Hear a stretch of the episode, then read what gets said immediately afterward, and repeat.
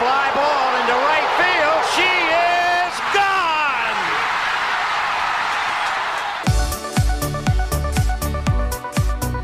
我是爱运动的子路，跟你一起聊聊运动赛事，聊聊中华职棒中心兄弟象。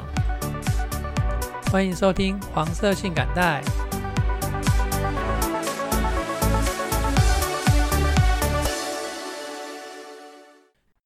欢迎收听黄色性感带，我是爱运动的子路。棒球的经典赛啊，昨天刚刚落幕啊。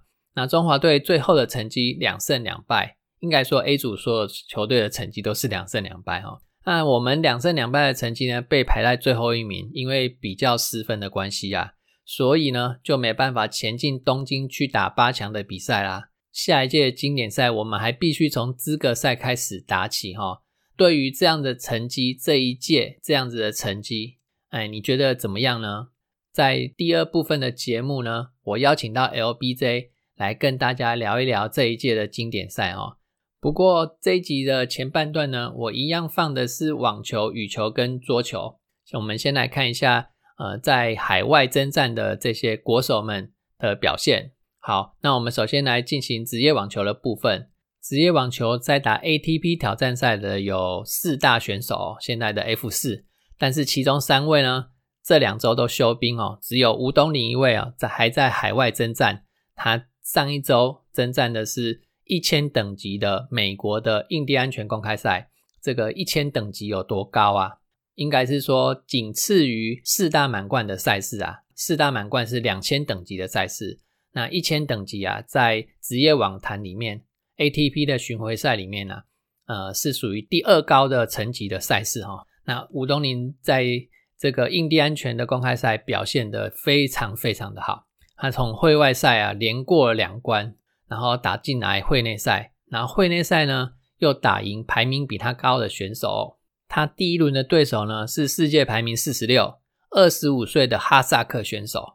那吴东林他报名这项比赛的当下的排名是。看看一下哈，一百七十五名哦，两个人的世界排名差距哦，差了呃一百三十名左右哦。吴东宁就以两个六比四的成绩打败了对手，晋级到第二轮来。好，第二轮呢，他遇到的是英国的一个世界排名第十一的 Nori，世界排名十一当然不好打啦。那吴东宁也在第二轮的比赛输了球，不过能够打进去第二轮哦，已经是非常厉害的成绩啊。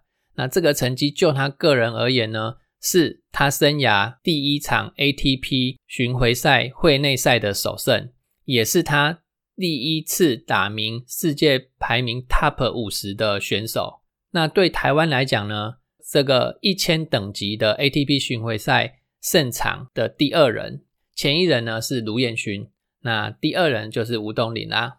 从这个结果，你就可以想见，这是一个多么难打的比赛啊！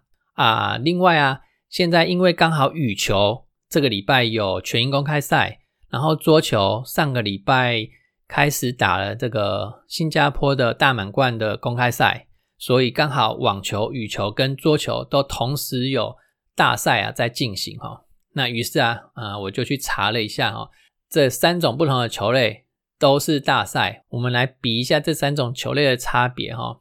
那首先就是吴东林参参加了这个 ATP 一千等级的的赛事哈，他刚刚有讲 ATP 巡回赛里面第二高等级的赛事，它的签数是一百二十八签。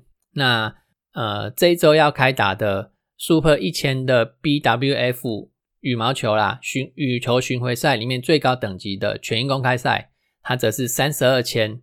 那 WTT 的大满贯赛事，呃，它则是六十四签。那冠军奖金的部分呢？吴东林选手参加了这个呃 ATP 一千等级的巡回赛啊，他的冠军奖金一百二十六万两千两百二十美元。全英公开赛羽毛球的全英公开赛，它则是八万七千五百美元的冠军奖金。然后 WTT 大满贯公开赛在新加坡举行的，它的冠军奖金呢，则是十万美元。好，那吴东林他赢了第一轮嘛，那我们就来看一下首轮的奖金。那吴东林呢，他第一轮赢了，可以拿下一万八千六百六十美元的奖金，这是未刚刚讲的奖金都是未扣税的啦哈。好，那全英公开赛，如果你赢了第一轮，你就可以获得一千两百五十美元的奖金。然后在新加坡举行的桌球的 WTT 大满贯，你如果赢了第一轮呢，你可以拿到五千美元的奖金。奖金哦，应该是大家最有感觉的。好，那就再回到比赛的部分。那也恭喜吴东林啊，能够闯进这个大赛的第二轮。那接下来呢，吴东林还是会参加这个一千等级的呃网球公开赛哦。他是位在美国的迈阿密公开赛，他是三月十九号才要开打。其他的选手方面呢？有三位选手参加位在突尼西亚的莫纳斯提尔站，分别是黄崇豪、何成瑞跟陈冠宇。那他们的成绩啊，呃，黄崇豪在单打部分第一轮落败，然后双打部分呢，则是打进四强。何成瑞的部分单打打进去八强，呃，双打也打进去八强。那陈冠宇的部分单双打都在第一轮落败。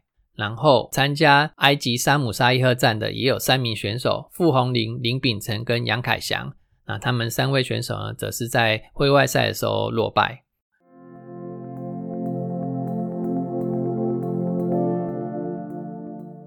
女子选手方面呢，有三位选手参加位在印度班加罗尔的 W 四十的 ITF 巡回赛。那这是四十层级的啦，哈。那曹佳怡单打会外赛第一轮落败，双打呢，她则是打进去八强。李雅轩啊，她单打通过会外赛的挑战。进去单打第一轮的时候落败，那双打呢也在第一轮落败。那李佩琦她还在单打的会外赛的时候落败。然后许婕妤他是参加位在加拿大的斐特列特站，这是 W 二五的比赛。那他单打也通过了会外赛的考验哦，然后在八强的时候落败，双打呢则是打进去了四强。好的，以上就是网球选手的成绩。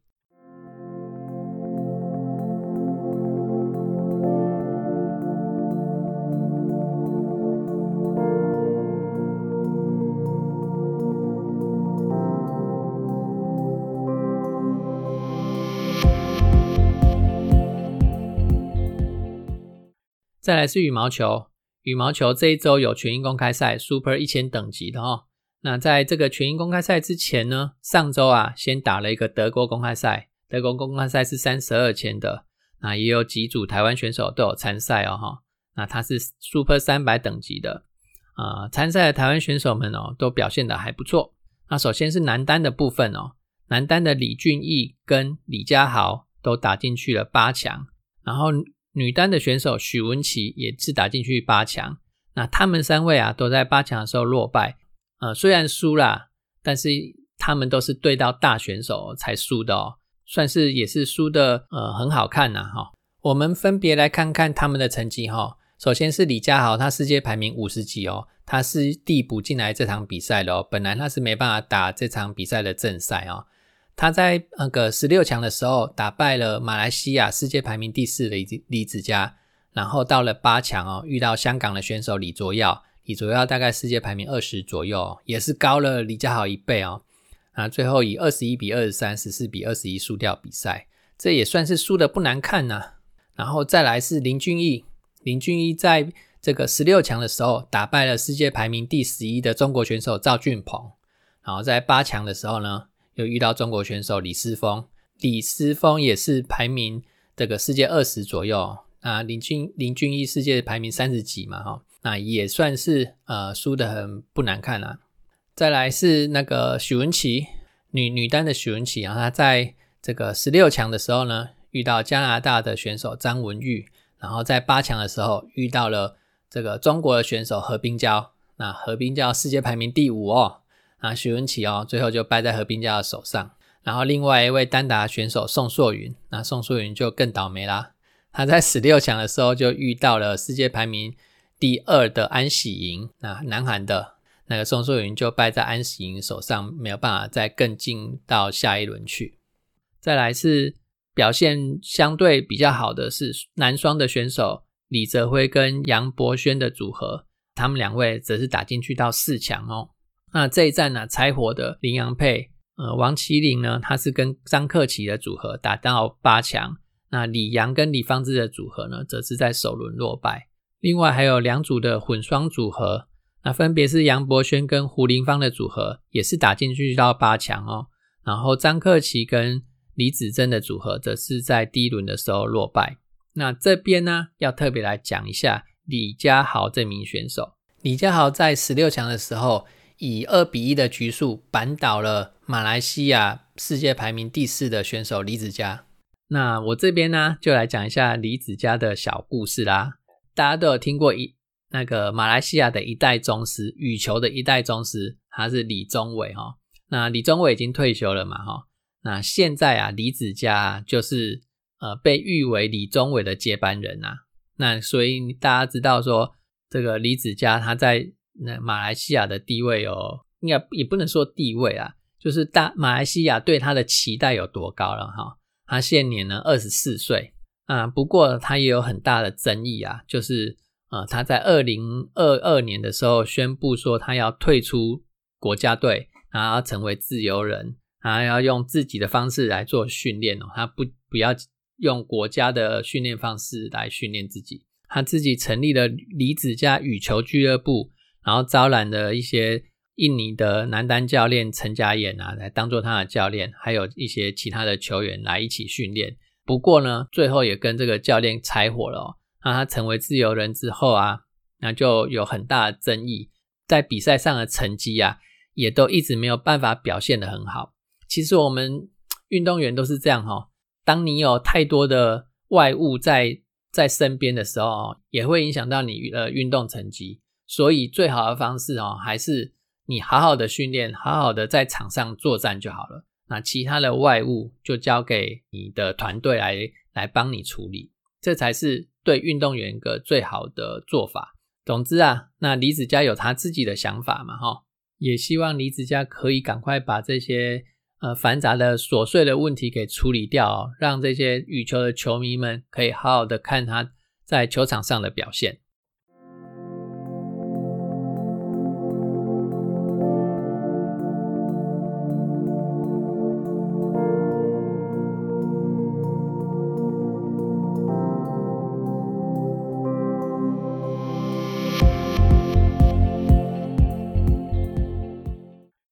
那接下来是桌球的部分。桌球刚刚也有提到，呃，从三月七号开始啊，那就是进行一个新加坡大满贯的赛事啊。那这是桌坛哦年度的赛，年度最大的赛事之一啊。那参加的台湾选手非常多位，有三个男单选手，四个女女单选手，然后呃两组男双选手。一点五组的 女双选手，等一下跟大家讲为什么是一点五组。然后一组的混双选手参赛。那最后的成绩方面呢？第一轮打完了，我们就先从男子单打的三位选手开始来看起哈。那世界排名第八的台湾选手林云儒呢，他以三比一打败世界排名第三十的香港一哥黄镇廷。那他接下来呢，要迎战的是世界排名四十六的十六岁法国选手。嗯，这名字太难念了，不想念。这还是世界排名第十八的庄智渊，他也是以三比一的比数的局数击败了十九岁、世界排名二十九的日本选手小冢大登。那接下来呢？呃，庄智渊的对手会是世界排名三十二的韩国选手李相秀。那还有一位台湾选手，他是从户外赛一路晋级的哦，他是九十二年次。世界排名六十九的冯艺兴，他在第一轮的对手啊是世界排名四十八的克罗埃西亚选手。冯艺兴手起刀落啊，便以三比一的局数获胜哦。那他下一轮的对手是第六种子的中国选手梁靖昆。那我们还是期待我们的冯艺兴呢，他继续有爆能的演出哦。再来是女子单打选手，有四位选手参赛。首先是世界排名第十八的台湾一姐郑怡静啊，她第一轮呢击败了世界排名四十九华裔的加拿大的华裔选手张诺，然后排名二十六的陈思雨呢，则是以零比三输给了世界排名二十二的中国选手钱天一。再来两位从资格赛打进会内赛的选手刘星一，他的签运现价那在。会内赛的首轮就遇到世界排名第一的中国选手孙孙颖莎哦，那就被孙颖莎以直落三横扫出局啦。然后再是另外一位也是从会外赛打进会内赛的选手简彤娟，简彤娟她也是九十年次的哈，啊，世界排名一百三十一，在这个第一轮的比赛呢，她以小博大，最后就以三比二的局数收拾掉了世界排名二十、挂葡萄牙国籍的中国选手傅玉啊。我们也期待简彤娟这个选手继续跌破他家大家的眼镜哦。在双打部分，那这一战呢，庄智渊跟林云如合拍哦，这一次他们呃桌球生涯首度搭档双打啊，他搭档双打这一战以三比一击败了世界排名第九的奥地利组合哈。另外一组男双选手呢，则是呃以前跟庄智渊搭档的这个陈建安呐，因为庄智渊跟林如搭档，他所以陈建安只好再找别人搭啊，他是跟廖振廷搭啊。那他们他们的世界双打的世界排名比较高一点，所以他们两个搭起来的世界排名呢也会比较高。那所以呢，首轮就有轮空的这个李玉啊。那第二轮他们将会对上阿根廷的组合。再来是女子的双打，还有一点五组的台湾选手参赛哦。那这个这个第一的组合呢，是世界排名第八的郑怡静跟李玉纯的组合。第一轮呢，以直落三击败了世界排名十九的罗马罗马尼亚的组合。那下一轮呢，就会是硬仗了，将会跟世界第二的日本早田希娜还有伊藤美诚这个组合争夺八强的位置。然后另外一个零点五组的组合是陈思雨啊，他跟香港香港选手搭档啊，那所以才说是那个零点五组的组合。那他们这个组合的第一轮哦，还没有开打，在我录音的当下还没开打。那所以这个成绩啊啊，预祝他先预祝他们第一轮可以那个成功获胜哦啊！最后混双的部分，唯一一组的组合是林云如跟陈思雨的搭档。那如果大家对奥运还有印象的话，以前林云如都是跟郑怡静搭档的哈。那在这一站呢，他们也拆伙，改成林云如跟陈思雨搭档。他们也是首轮轮空哈，直接打第二轮。第二轮的比赛啊，是今天中午的时候开打的。他们以三比二的局数啊，错了，三比一的局数哦获胜啊，就晋级到第三轮啦。最后我来总结一下哦，进入单打三十二强有三个男单选手，两个女单的选手，然后双打是三十二签的。那在这个我录音的当下哦，有晋级到十六强的双打组合呢，有是两组的男双选手跟一点五组的女双选手，混双也是三十二签哦。那我们唯一一组的混双选手也是晋级到十六强，预祝这些选手可以继续向前挺进哦。我补录一段节目哦，是桌球 WTT 新加坡大满贯三月十三号赛事的结果。那三月十三号啊，有四组的台将有出赛，那分别是男单的小将冯艺兴，他以零比三败给了第六种子中国的梁靖昆，然后我们的女单的小将简彤娟。哎，她也是以零比三败给了世界排名第十二奥地利的选手。再来是林云如跟陈思雨的搭档，他们中午十二点半的时候出赛哦。那以三比一的比数呢，胜了这个巴西的混双组合。那陈思雨在比比完这一场之后呢，啊休息了一下，三点二十分哦，在跟香港的这个搭档搭配出战女双的比赛，最终也以三比一胜了新加坡的组合。非常恭喜陈思雨一日两胜哦！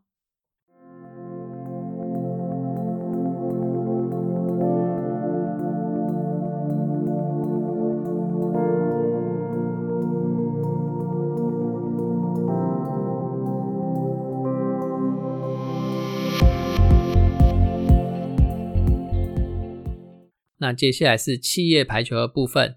企业排球上个礼拜的节目我有介绍过哈。那季赛已经打完了，现在已经开始打季后赛了哦。那在季后赛啊，三月十一号开打到三月十二号为止，已经通通结束了季后赛的赛程。那获胜的队伍呢，分别是连庄排球队、屏东台电男子排球队，然后台中太阳神这三支获胜的球队啊，再继续打挑战赛。挑战赛呢，就用这三支球队采单循环。单循环的方式，各互打一场哦。成绩最优的两支球队再出来打总冠军赛。挑战赛开打的日期跟地点分别是三月十八号礼拜六，由连庄排球队对上屏东台电男排。地点啊会是在台北市立大学的体育馆。那会在天母哈，晚上的六点开打。那挑战赛的第二场是三月十九礼拜天晚上五点，由屏东台电男排出战台中太阳神，地点也是台北市立大学的体育馆，在天母。啊，挑战赛的第三场则是三月二十的礼拜一晚上六点开打，由台中太阳神出战联庄排球队。那地点同样是在台北市立大学的体育馆，会在天母。好，接下来是女子排球的部分。女子排球两支季后赛胜出的球队，分别是高雄的台电女排，她以三比二的比数赢了新北中仙；然后极速超跑以三比零的比数赢了爱三零。还有一队啊，因为他的这个季赛的成绩是第一名的，所以他不用打季后赛。季赛第一名的球队是台北精华，再加上台电女排还有极速超跑这三支球队呢，就会一起来打挑战赛。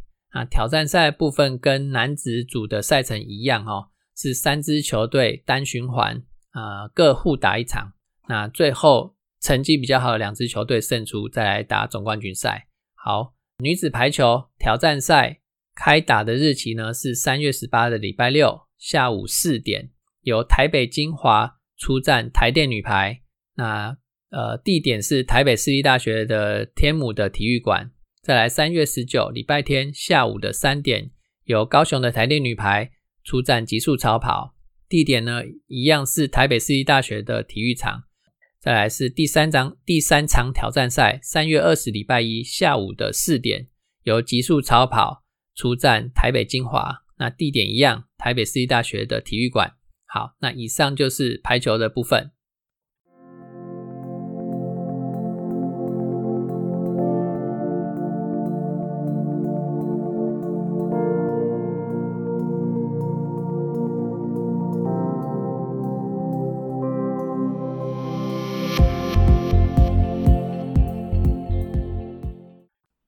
节目的第二部分，我邀请到 LBJ 来跟我们一起回顾一下这次的经典赛。那我们先请 LBJ 跟大家打声招呼。Hello，大家好，我是 LBJ，很高兴子路又找我上节目。呃，不止这次哦，我们月底还要还要再做一次中职的赛前预测。OK，没问题。好，那首先我们回顾一下哦，经典赛的四场比赛。那第一场我们的对手是巴拿马，在这场比赛我们十二比五输球哈。对对，就这场比赛，我觉得其实有点像是我们台湾队还没有进入状况，不管是呃选手跟教练团，可能都因为还是比较年轻，所以都还是在摸索。那看比赛的过程中，其实一些年轻的投手，像曾俊岳啊、陈陈冠伟啊，感觉那个抗压都还不足。像一开赛，甚至连姜昆宇，我看他那个传球，我也没看过他传球，好像会 抓球的感觉那种。有点像是被场面给吓到了哦。对对对，那教练团的反应好像也都慢了一拍。嗯，对对对，那我会觉得蛮可惜的啦。有点有点不想回顾这场比赛，真的输的，呃，真的蛮惨。对，很想要直接让他去忘掉他。嗯，好，那第二场啊，我们的对手换成是意大利哈，那这场比赛我们就以七比十一获胜啊，终于拿到第一胜啊。对，这这是得来不易，因为其实这一场比赛。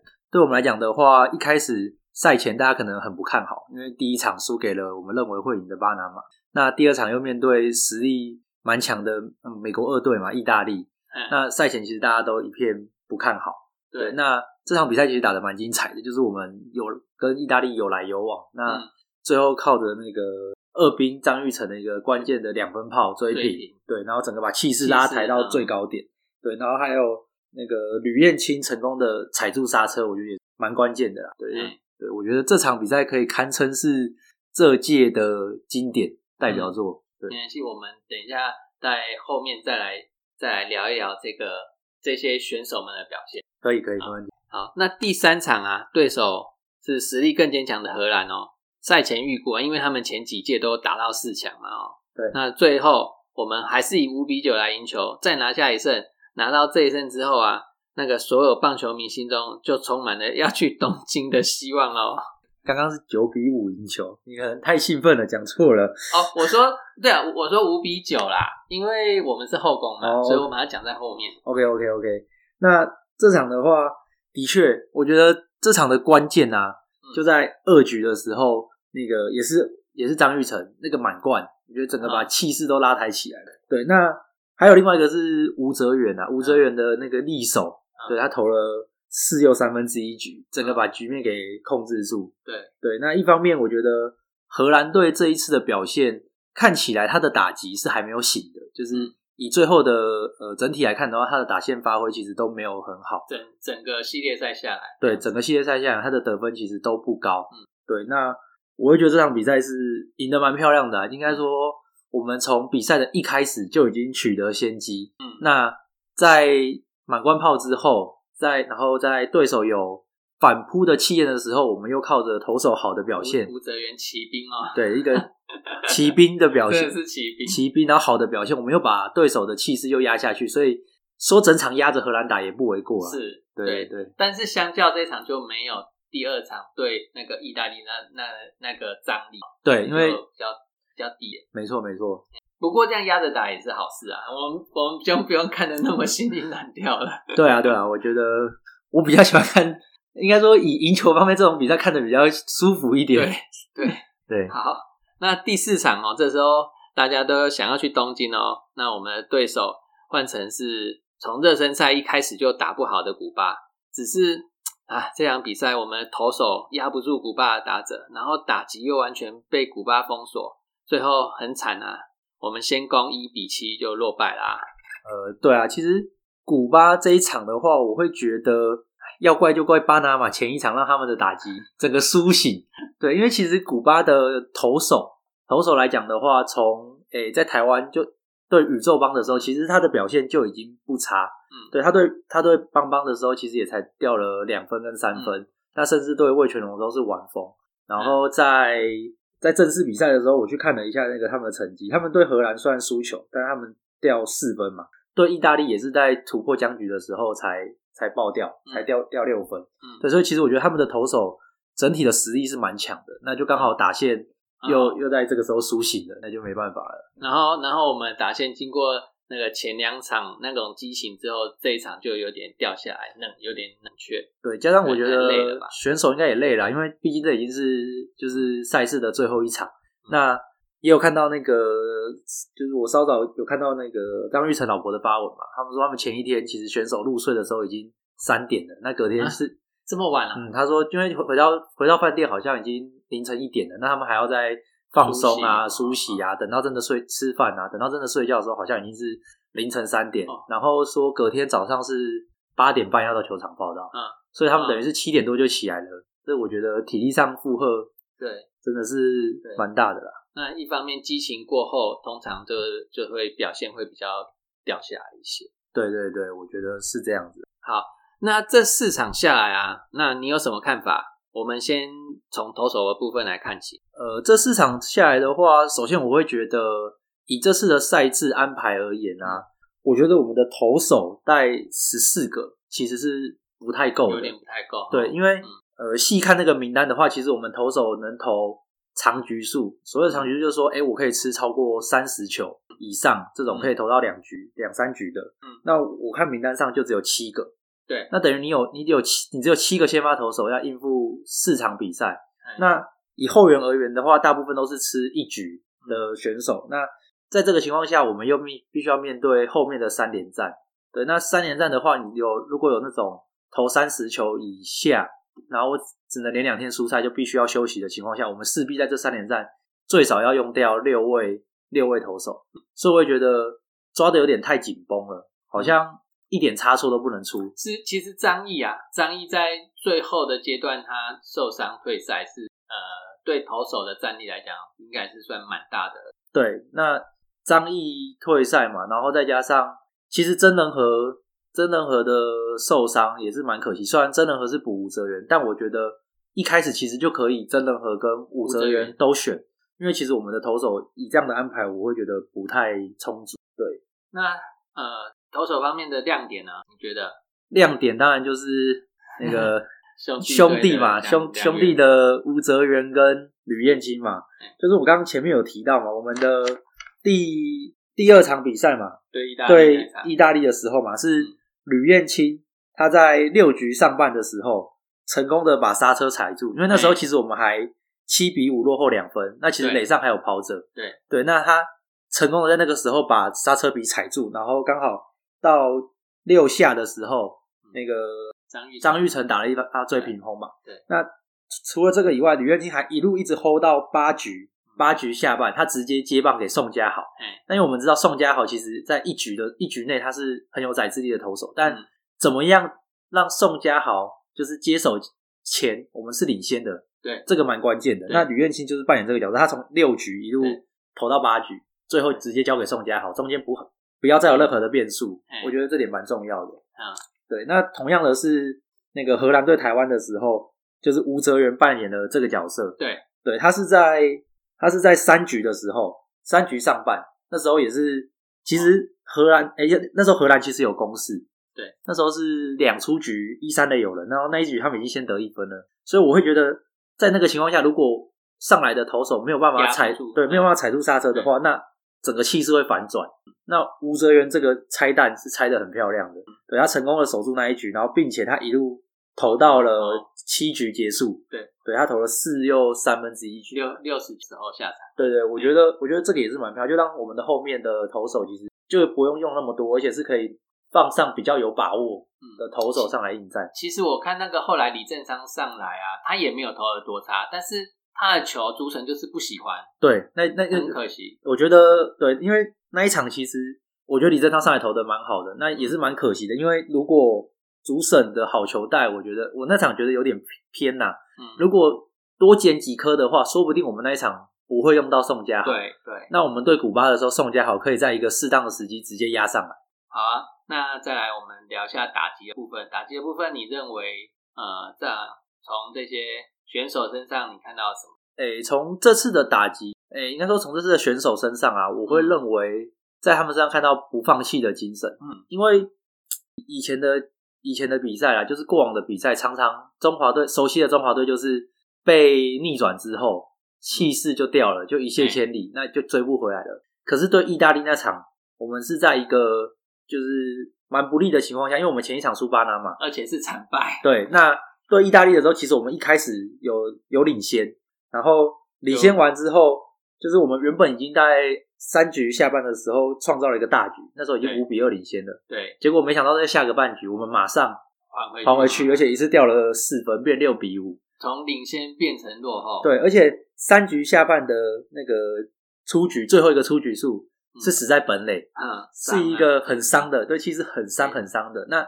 你下一个半局又被人家得了四分，嗯，我觉得这个气势是有点掉到谷底了。对，那嗯对没想到，我在电视机前面看到，本来领先三分就是很高兴啊，然后下个半局马上被反扑四分回来，对我觉得那个情况下其实应该是蛮泄气的。可哎是，是真的真的，可是场上的球员没有放弃嘛，嗯就是最后我们就是张玉成两分炮，吉利吉刀三分炮，嗯然后最后锁定胜局，把这个比赛带走。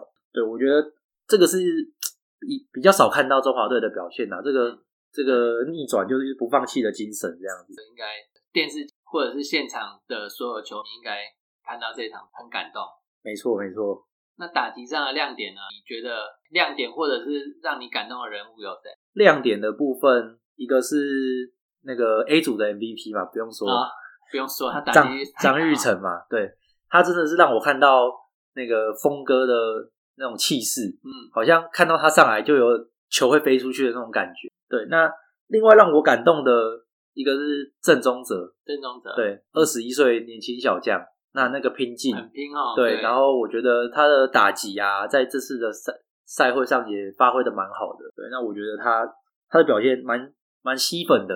嗯，对，那再来是杰线，我们家的杰线，对我们家的杰线那个气氛大师，因为他有一个打，他有一个打击，我觉得让我蛮感动的是，我们对荷兰的时候，就是有一个 play 是荷兰的捕手，就是脚出去挡，然后我觉得可以判坡西条款，就是哦。他挡住吴念婷滑回本垒的那个 case，嗯。对我觉得可以判坡西条款，结果最后裁判没判。对。对，那这个时候轮到杰线的时候，他补上一支三垒安打，那个气势又是让全场沸腾，因为你原本有点像是就是被压抑住了，你会觉得怎么会这样？那我很想要有一个球员帮我出一口气，嗯这时候杰线就是跳了出来，直接直接打一支三连安打，那个真的很爽。没错没错，你讲到这个哦，而且我我看那个重播的画面啊，他知道他自己球打到那个方向，他从一开始跑垒，他就想要冲，可以冲积垒，他就他就是想要冲积垒的。他对，一开始就冲龙，他不是说呃我跑到二垒才发现有机会才冲三垒。呃，我觉得他打击是出去就是全力冲刺。对，我觉得哎、这个真的很让人感动。他是从一开始他就想要拼了对啊，那这个拼劲真的是呃，真的让让让所有的球迷还有队友通通都感动。对对对，那另外一个是那个你们家的小可爱，嗯，我觉得他真的是小可怕，不可爱，很可怕。心脏很大颗，对，他的心脏很大颗，我觉得他在国际赛的表现，他跟料郑宗哲的搭配，诶，我们好像未来十年的中线嗯不缺哦，有点找到以前的金庸连线的。对，我觉得那个姜昆宇的表现也是蛮蛮令人惊艳的。你看他，你就他就是没有表情，你都看不出来他到底会紧张还是怎么样，都看不出来。对啊，对啊，我觉得他的表现也是蛮好的。对，其实这次的打者蛮多的表现，我会觉得都蛮令人期待的啦。嗯对，因为即便是刚刚有些没，就是我只我只提了四个嘛，但我觉得还有很多选手，其实他的打击表现都像林立啊，不愧是国内的三冠王嘛对，他的打击还是稳定的输出。那吴念婷也是做好保护张玉成的角色，让嗯对手不得不去面对张玉，然后还有吉利吉刀，哎，对他的打击的发挥也是蛮有水准的。那颗三分炮就是吃下定心丸啊。没错没错，我觉得其实打击的表现，我们是得分最多的嘛。对，对啊，我们哎，得分最多的球队被淘汰，对可而且最后一名可是你曾几何时，你会想过我们是靠打击 cover 投手的 是啊，一支球队？我们以前都靠墙头哦。对啊，我们以前都是四棒海打成像九棒海一样，但结果这一届我们的打击真的是发挥的蛮好的。对，我觉得嗯打者的部分真的都是蛮出色的。好，那最后这个四场比赛下来啊，你给几分？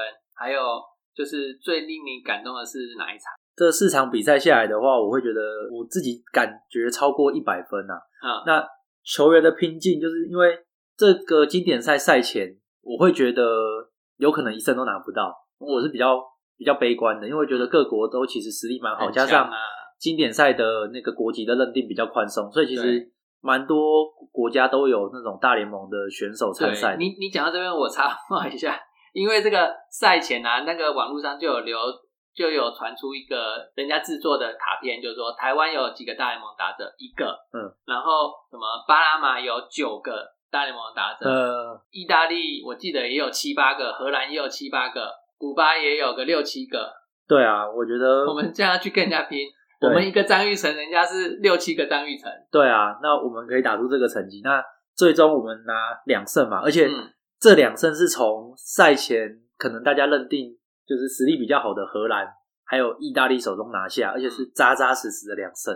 对，我会觉得这个表现蛮蛮精彩的啦。那整体在场边啊，就是因为我我有我去看现场嘛，对，那那个现场给人的氛围啊，然后球员带给台上的感动，还有大家一起加油呐喊，那包括今经典赛的这批教练团，其实他们都是十年前二零一三年，他们就是在场上的那一批，所以这一批对我们来讲也是一个哎年轻的教练团，新时代的教练团，我会觉得就像那个我看有一个访问是杰宪说的啦，嗯，杰宪在第二场我们意大利的时候，他有说他只想让球迷知道他们这个时代也是很强的，对，我觉得、哎这句话很感动哎，我觉得很感动啊！我觉得对我们还是很强的。我们虽然没有大投手，没有就是很多大联盟的打者，嗯对，但我们团结，我们用以庄子为主体的打的那个整个投打阵容，对我觉得是、是超过一百分的表现的。嗯那最精彩的话，最感动，我还是觉得是意大利那一场，意大利对台湾那一场，因为不得不说，这真的是我认为这一这一届台湾队的经典赛事啊，就是嗯有来有往，然后一些调度上啊，就是蛮蛮积极的，然后又刚好都站在调度的结果都站在我们这边。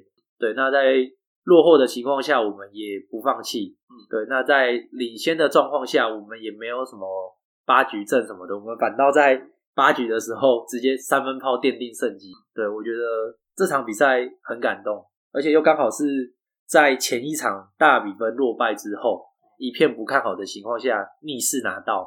这边哎、我再插个话，好就是因为我在电视机前面看到看那个曾文转播嘛，嗯他是球评嘛，对然后他就说了一句话，他说现场的观众都是最佳的第十人，也是中华队的一员哦。那他这句话听的也，我也也是让我整个呃整个人呢都热血起来。